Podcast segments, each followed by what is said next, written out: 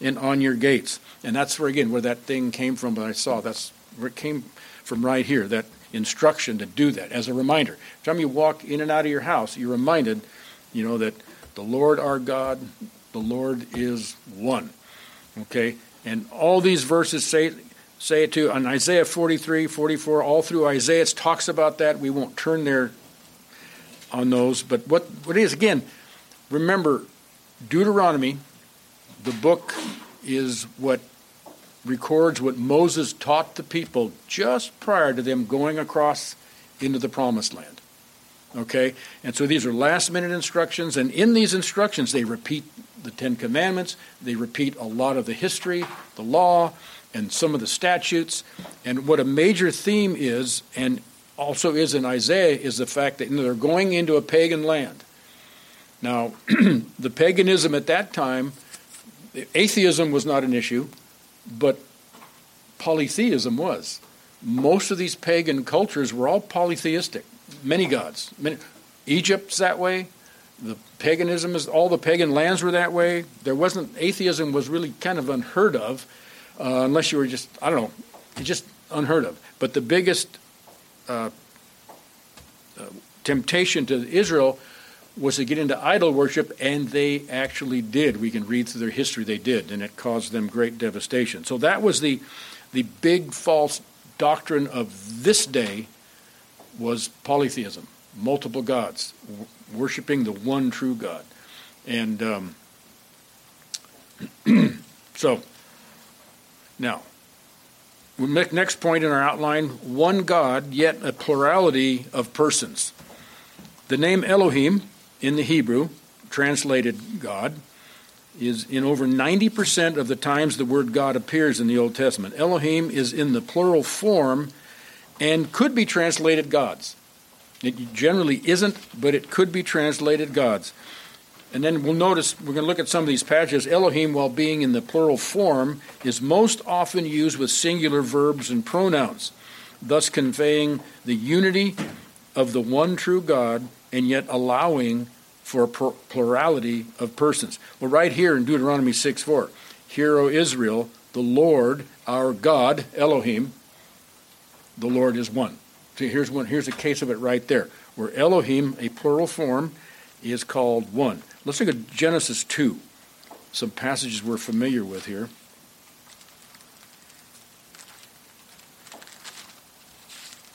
Genesis 2, verses uh, 2 and 3.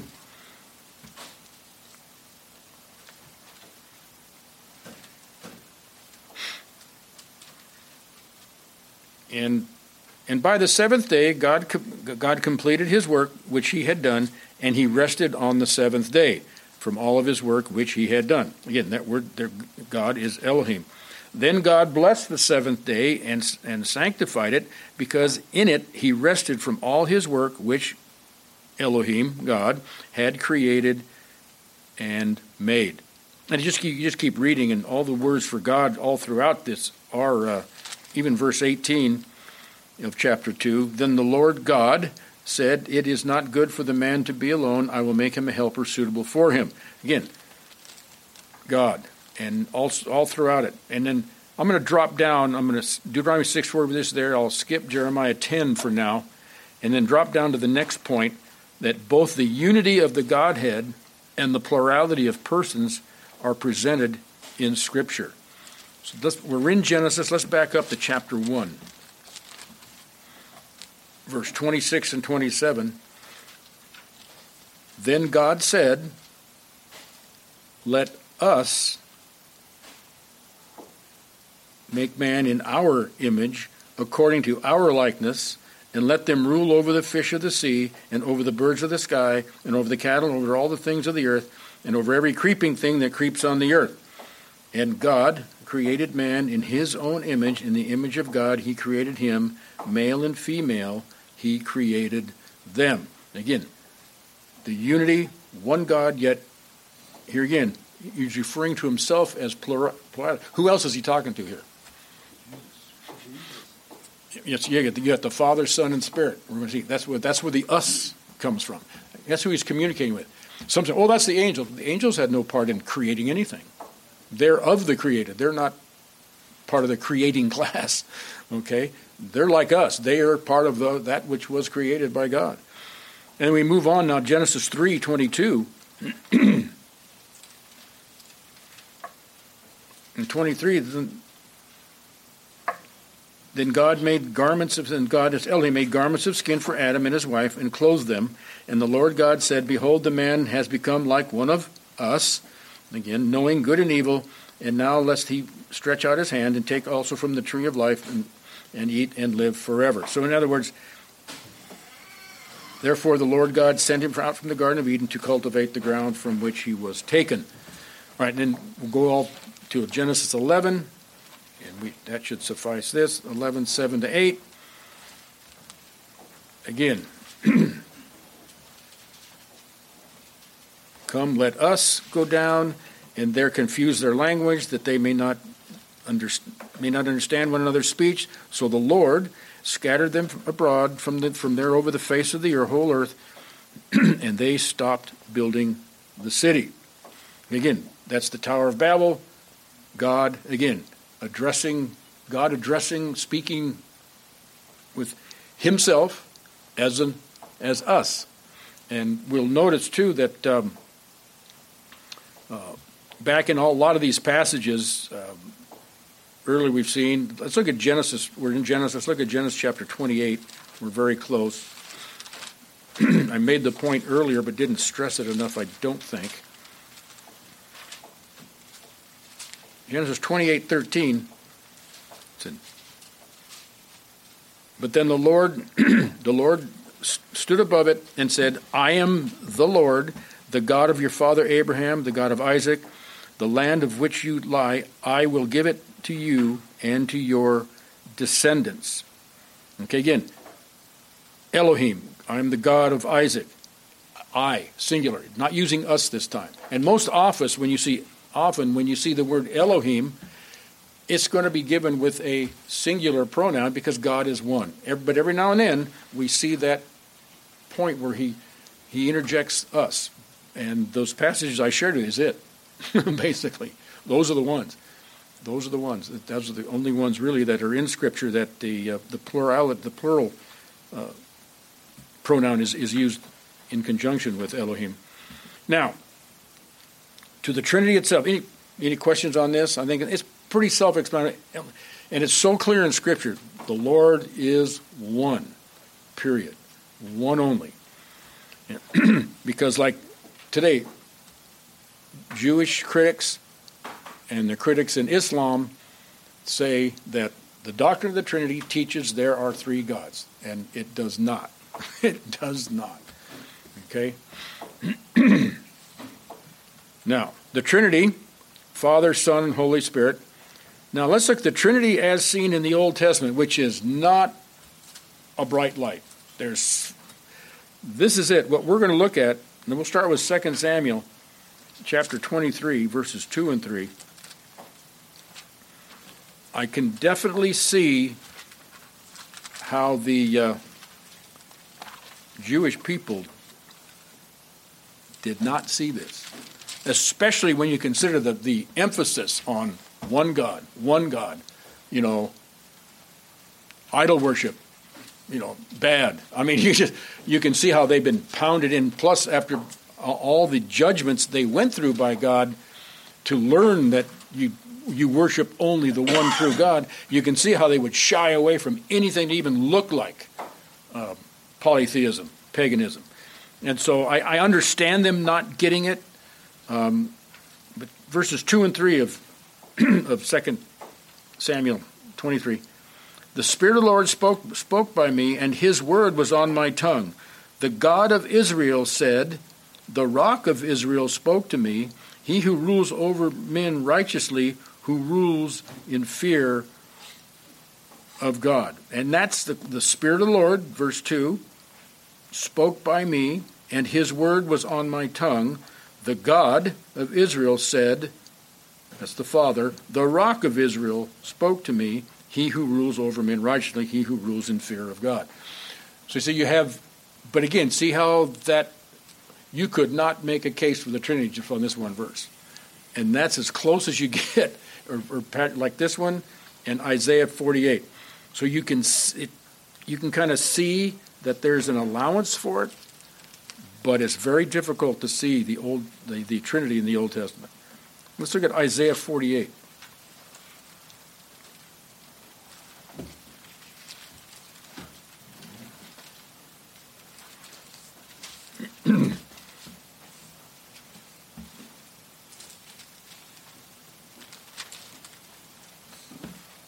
Forty-eight, twelve through seventeen. Listen to me, O Jacob, even Israel, whom I called. I am he, I am the first, I am also the last. Surely my hand founded the earth, and my right hand has spread out the heavens. When I call to them, they stand together. Now there we can see God as in God the Father there. We see like in the beginning, God created the heavens and earth. And so verse we'll just keep reading. Assemble all of you and listen. Who among them has declared these things? The Lord loves him, and he shall carry out his good, good pleasure on Babylon, and his arm shall, shall be against the Chaldeans. I, even I, have spoken. Indeed, I have called him, and I have brought him, and he will make his ways successful. Come near to me, listen to this. From the first I have not spoken in secret, from the time it took place, uh, I was there. And now the Lord God has sent me and his Spirit. See that? The Lord God has sent me and his Spirit. Thus says the Lord your Redeemer, the Holy One of Israel. I am the Lord your God who teaches you to profit, who, who leads you in the, in the way that you should go. Uh, once again, it's very difficult to make a strong, hard case of the Trinity strictly out of the Old Testament but once with the New Testament teaching, you go back and say, ah, okay. And then when you got all the different teachings about the Trinity, it's tough. But you go back and there's isolated passages all over things because the Spirit of the Lord, the Spirit of God, you see that. And they just take, well, that's just God speaking in another way. That's what they'll say. But, you know, but without the New Testament, you can forget, really, it's very, very, you couldn't, you could not prove it to a skeptic from the Old Testament only. It has to be. It's definitely a New Testament doctrine. It's got to be. It's got to start there, and then you go back and kind of put things together. Does that make sense? Uh, as far as I know and believe, the Holy Spirit is a piece of God. It, it, it's hard to understand the Holy Spirit because it's like that. I I seen in Scripture somewhere it said it was like Jesus' spirit, but I don't know. Yeah, the same spirit. And it's because remember, all three are one, and hopefully we'll see that right. more as we go through. Matter of fact, our next pat in our next section here is we're going to see where the Trinity in the New Testament, where the Father is called God, the Son is called God, the Holy Spirit is called God. But but then we keep in mind there's only one God. Conclusion: the three of them together are the one God. See? then you're getting it. As far as understanding how it works, forget about it. I mean, you'll be you'll be you'll be under the pew with a migraine reciting the Hebrew alphabet backwards. Well, that might be. That, that could be fun, but um, arduous at the same time. but no, no, you, you, see what I mean? Because it's yeah. it's one of those that we can, and there's only one reason I believe in the Trinity, is because it's taught in Scripture. It's not because I understand how it all works out. I can see it in Scripture, but I don't fully like, you know, three yet one. I don't know what verse, but it says, God says, My ways are higher than your ways, my thoughts are higher than your You can't understand. Exactly, and that would be a good verse to look at because this is this doctrine definitely falls under that definition. okay. Now, let's look New Testament under the next section there. The Father is called God from Matthew 27.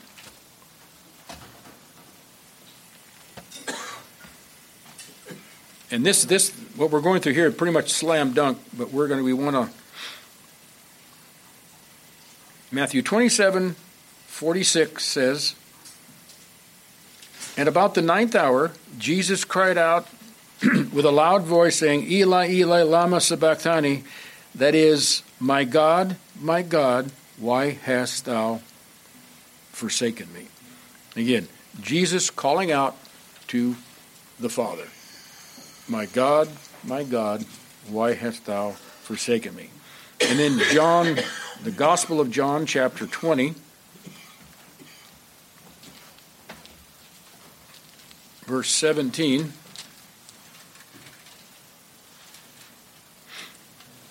This is,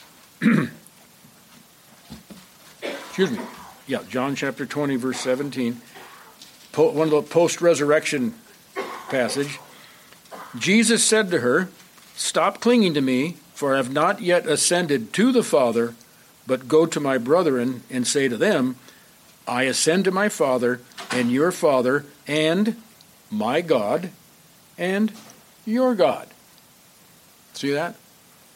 So there, the Father is definitely identified as being God. Well, what about the Son? Well, let's I'm glad you asked that. Well, we're in John chapter 20. Let's look at verse 28.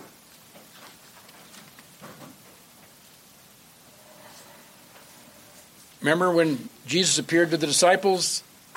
One time when Thomas was not there, and he doubted. Ah, says, if I, when I see it, I can see the marks, touch those marks, and the, put my hand in those holes, then I'll believe it. Well, for Thomas, seeing was believing, and and Jesus uh, went to him and said, "Okay, you reach your finger out in, in verse 27, and reach out with your hands, and reach there for your hand, and put it into my side, and and do not be unbelieving, but believing." Thomas answered and said to him, My Lord and my God. Some again, the critics say, well, he was just making an expression like, oh my God, not saying something like that. No, no, no, no, no, no, no. That's not. No, he was making a declaration. He was making a declaration. He says, my Lord and my God. That's a big statement. My Lord and my God. That's like a double statement. He's identifying as God and his Lord at the same time, which is the proclamation every true believer makes. You know, um, if someone says, well, if someone you know rejects him as Lord or God, that's not a true believer. That's not a true believer. So Thomas was making, and then John uh, one one. We're very close again, very famous passage. It's part of those, uh, when you're talking about the deity of Christ. Um, and next week, we'll be going into the doctrine of Christ. Following the Trinity, we're going to the doctrine of Christ. It'll be the next one we go to in our theology series here. John 1 1, in the beginning, you say, well, in the beginning, what's that? Well, in the beginning of time, was the Word. In other words, in the beginning, when creation happened, the Word was already there. That's what's being stated. And the Word was with God, and the Word was God. And as we read further through John chapter 1, the Word can only refer to one person, and that's Jesus Christ. Just in the context of John chapter 1 and the entire gospel. Now, the Holy Spirit. What about the Holy Spirit? Acts chapter 5. And there's much that more we can say about the Son, which we will do hopefully beginning next week. Acts 5, about the Holy Spirit being God. Acts 5, verses 3 and 4, classic passage here to prove that Scripture teaches that the Spirit is in fact God. But Peter said to Ananias, Why has Satan filled your heart to lie to the Holy Spirit? and to keep back some of the price of the land. While it remained unsold, did it not remain your own? And after it was sold, was it not under your control? Why is it that you have con- conceived this deed in your heart? You have not lied to men, but to God. Can anything be more clear? I mean, that if that was the only passage in script about it. This that's clear. That's perfectly clear. Again, that was you know Peter speaking as an apostle, speaking in a position of authority. But if you follow this story through, boom, you know, Ananias uh, assumed room temperature that day. Okay, now Second Corinthians, another Second Corinthians three seventeen.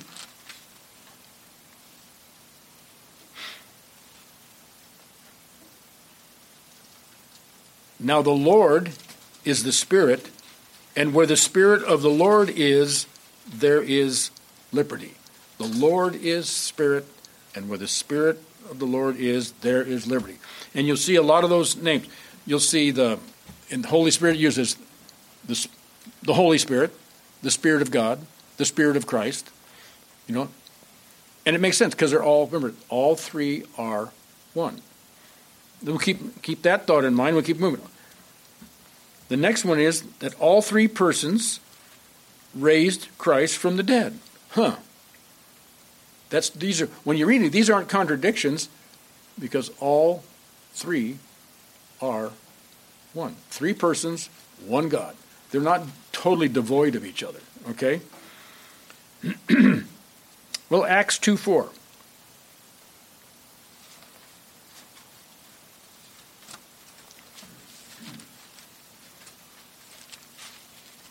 Excuse me, Acts 2.24. Acts 2.24. And that's uh, Peter's sermon. And in God raised him up, putting an end to the agony of death, since it was impossible for him to be held in the power. And then it goes on, and you, you, you keep reading through this next one. It'll show how the Son is God also. Just I keep reading. So right there, God raised him up, referring to Christ. And then John 2:19 about the Son.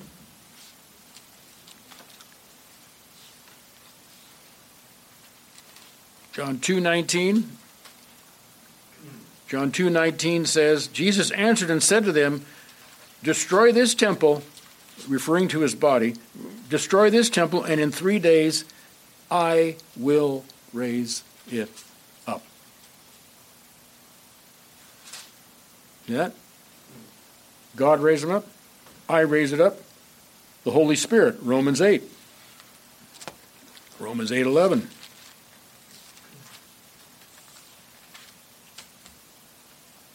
And again, it's tough in with human reasoning to rationalize this, how it actually works. And like I say, the reason I believe it because Scripture teaches it even though I do not fully understand how it all works. But it does work because I'm reading it does work. okay? So 811 says, But if the spirit of him who raised Jesus from the dead dwells in you, he who raised Christ Jesus from the dead will also give life to your mortal bodies through his spirit who indwells you. See that? So the Father raised Jesus from the dead, Jesus rose, raised himself from the dead, and the Holy Spirit raised him from the dead. Well, because all three are the one true God. Okay? And in that, we just kind of saw it here in 811 a little bit, but all three persons indwell believers. All three persons, Father, Son, and Spirit, indwell us, all of us, as believers. Look at the Father, verse uh, Ephesians 4 6. I try to get some of the clearer passages on this to read.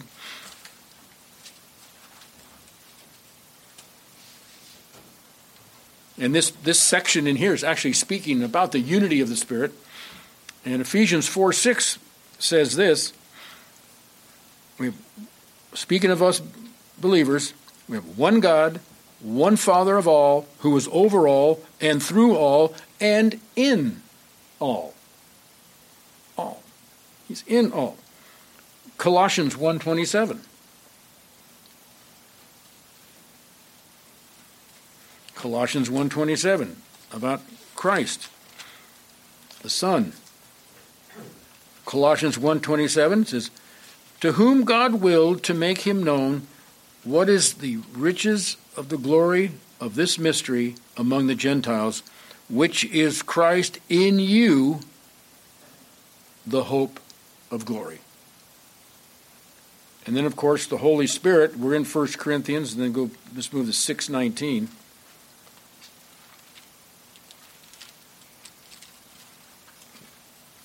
Close, I should say. We're in 1 Corinthians 619.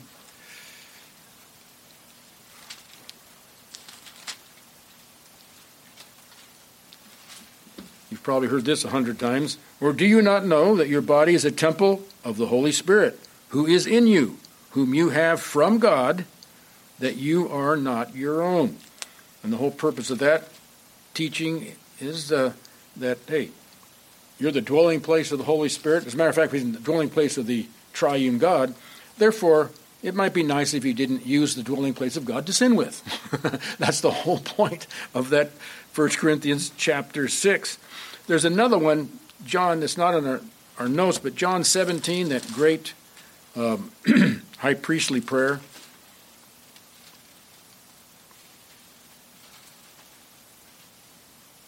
And here he has the Father and Son. It's about um, unity. It says, I'll uh, pick it up in verse 1720, John 17 20. I do not ask in behalf of these alone, but for those also who, who believe in me through their word, that they may all be one, even as you, Father, are in me, and I in you, that they may also may be in us, that the world may believe that you did send me. So again, there's one that says the Father and the Son together, and Christ praying for that unity. And uh, again, we know that's true of the Holy Spirit as well. But uh, again, it just it's an amazing thing when you talk about it that the triune God actually dwells in us. You know, it, it's not just the Holy Spirit, and I don't mean to say that in any kind of a demeaning way. It's even more than that. You know, it's just, it's the Father, Son, and Spirit uh, in us. And um, it's just an amazing truth. Now, we've seen already, I don't know if we need to look there, but all three persons, well, let's look there very quickly. Um, all three persons active in creation. Genesis chapter 1. You can go there because it's very easy to find. Genesis chapter 1, verses 1 and 2.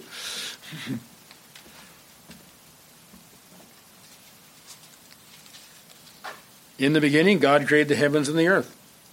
And the earth was formless and void, and darkness was over the surface of the deep, and the Spirit of God was moving over the surface of the waters. So they had Elohim, God, most people take when you God they apply those truths to like the God the Father a lot, although we know that the triune God is there too. Is also okay. And then but there the Spirit of God was moving over the surface of the waters. So he was doing something, moving over the surface of the waters. Now look at verse 26 in chapter 1, where then God said, Again, we read this word, let us make man in our image. Okay? Again, Elohim, the plurality, let us make.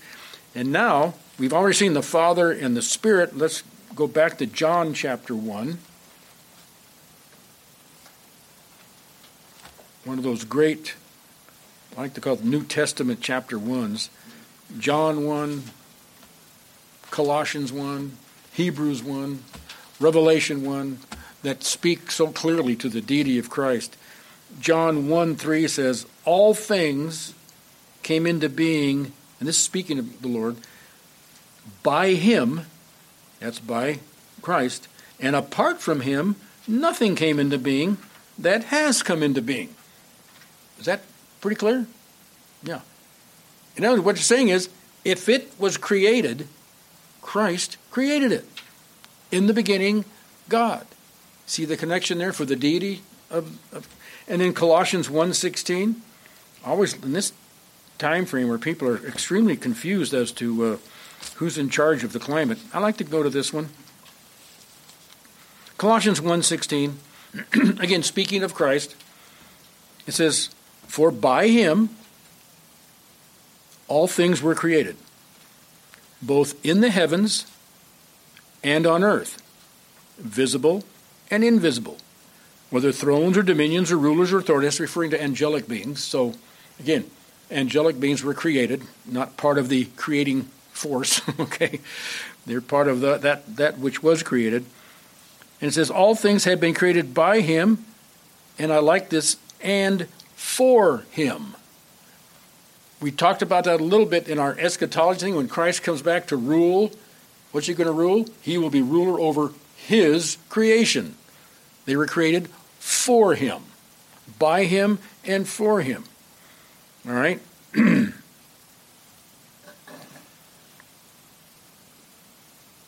verse 17, I always like to interject this one. And he is before all things, and in him all things hold together or exist or consist. Okay? Um, and uh, see, this to me, a lot of this climate nonsense is the arrogance of man speaking. That man thinks, oh, we're, we're controlling, and it's up to man to fix this problem. Oh, stop. Who's in control? Read your Bible. Who's in control? God's in control. I'm not sweating this stuff at all. The only problem is that, anyway, I don't want to get I, I gotta go. uh, hey, you don't know how hard it is to keep quiet. I'll tell you. The next section, all three persons are involved, on page two here. In, in, all three persons inspired the writings of Scripture. Let's start here in our outline with 2 Timothy 3.16. Very popular and often quoted passage of Scripture, which for good reason.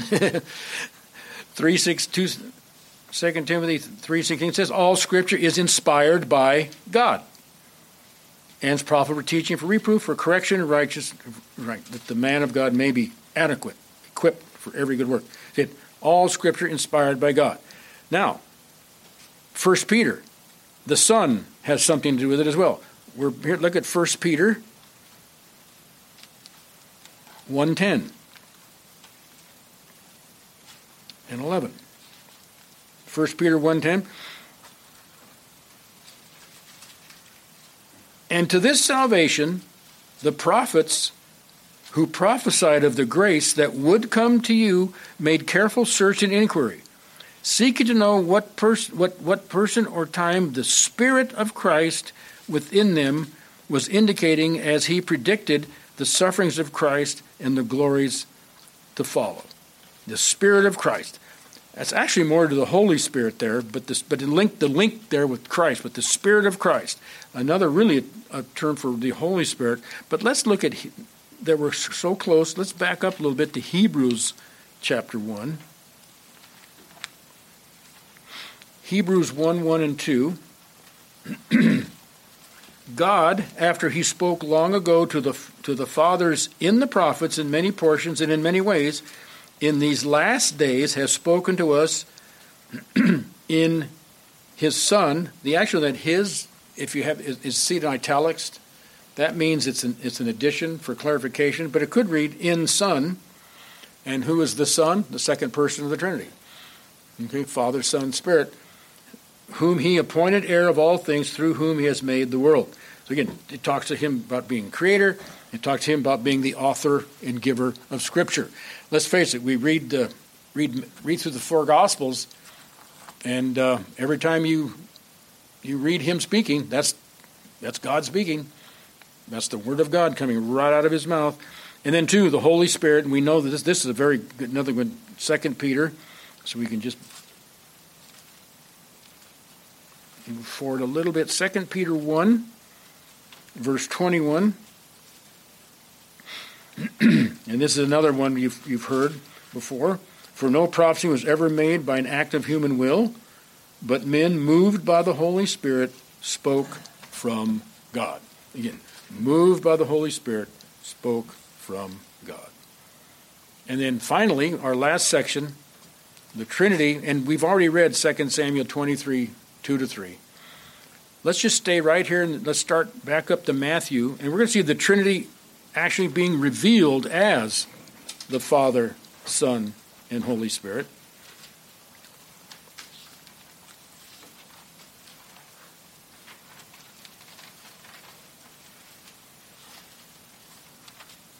And this is a great one to go to when people to look at people that at least accept. Of course, the Jews and Islam do not accept the whole do not accept the New Testament. The Jews don't, obviously. Islam says, "Oh, all your New Testament, it's all been corrupted." And only that stuff that's recorded in the Quran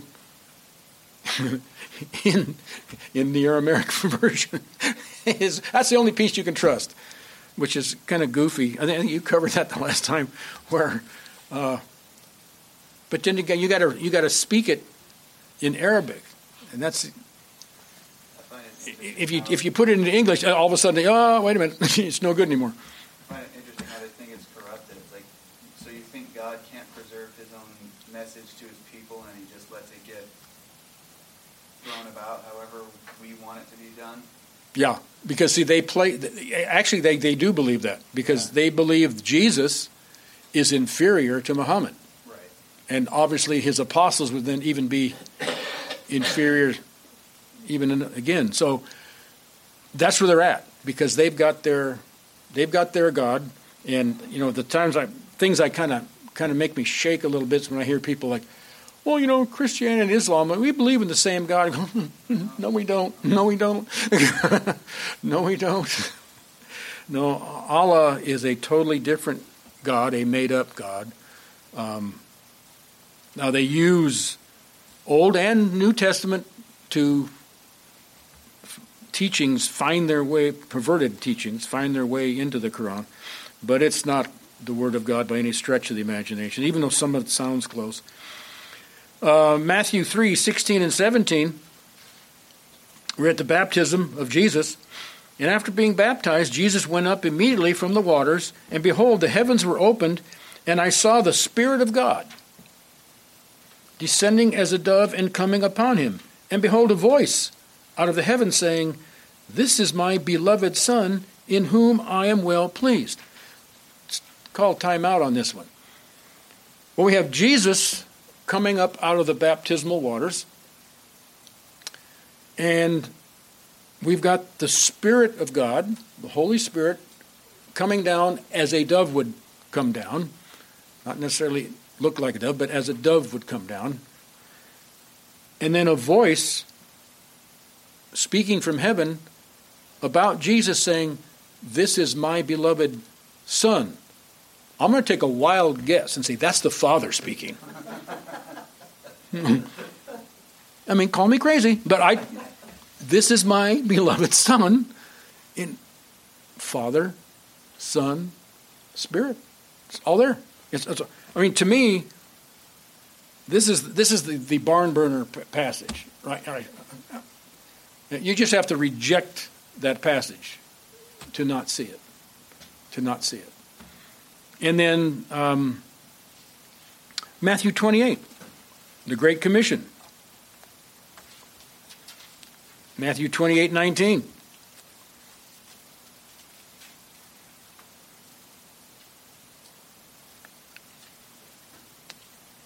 Twenty nineteen says, Go therefore and make disciples of all the nations, baptizing them in the name, singular, of the Father and the Son and the Holy Spirit, I think that's very interesting. If, if it's not important, why bring it up? Why not just baptize them in the name of God, if that's all there is to it? You see what I mean? So. Is that probably where some of the Catholic uh, prayers come from, where they say the Father, the Son, and the Holy Spirit at the end? Oh, that is, oh, being a Catholic, that's where they do the sign of the cross? Yeah. Yeah, in the name of the Father. They believe in the Trinity. Give them that. That's good. That's right. They believe in a lot of stuff that is good and right. the downside is it's that extra stuff they interject to where you've got faith, great. Just stop. But they don't. Plus works. You know, and that's and that's where the that's where the error comes in. You know, well, one of the errors come in. It's it's it's a it's a it's a works righteousness, and then there's all kinds of almost like, you know, watching football. Yes, college some college games yesterday. there was a bunch of them. Well, they were doing they were they were meeting at they were doing a, thing at Notre Dame, and they've got a statue of Jesus, which uh, or a, a, a, kind of a mural, kind of of Jesus, with with his hands like that, and they they, they nicknamed him Touchdown Jesus. I'm going. See that that's blasphemy, folks. Come on, that's that's you know. Jesus is rooting for you know, football you know, you know speak, going in an Old Testament thing, that's just not kosher. but uh, no, you, you, but see what I mean though. But see, I just couldn't say stuff like that. You know what I mean? That's just that's no. And when you know who Jesus is and what He did for us, I can't make a joke out of this. This is not that's not funny. It's not clever. None. You're right. No respect whatsoever. And then Luke 135.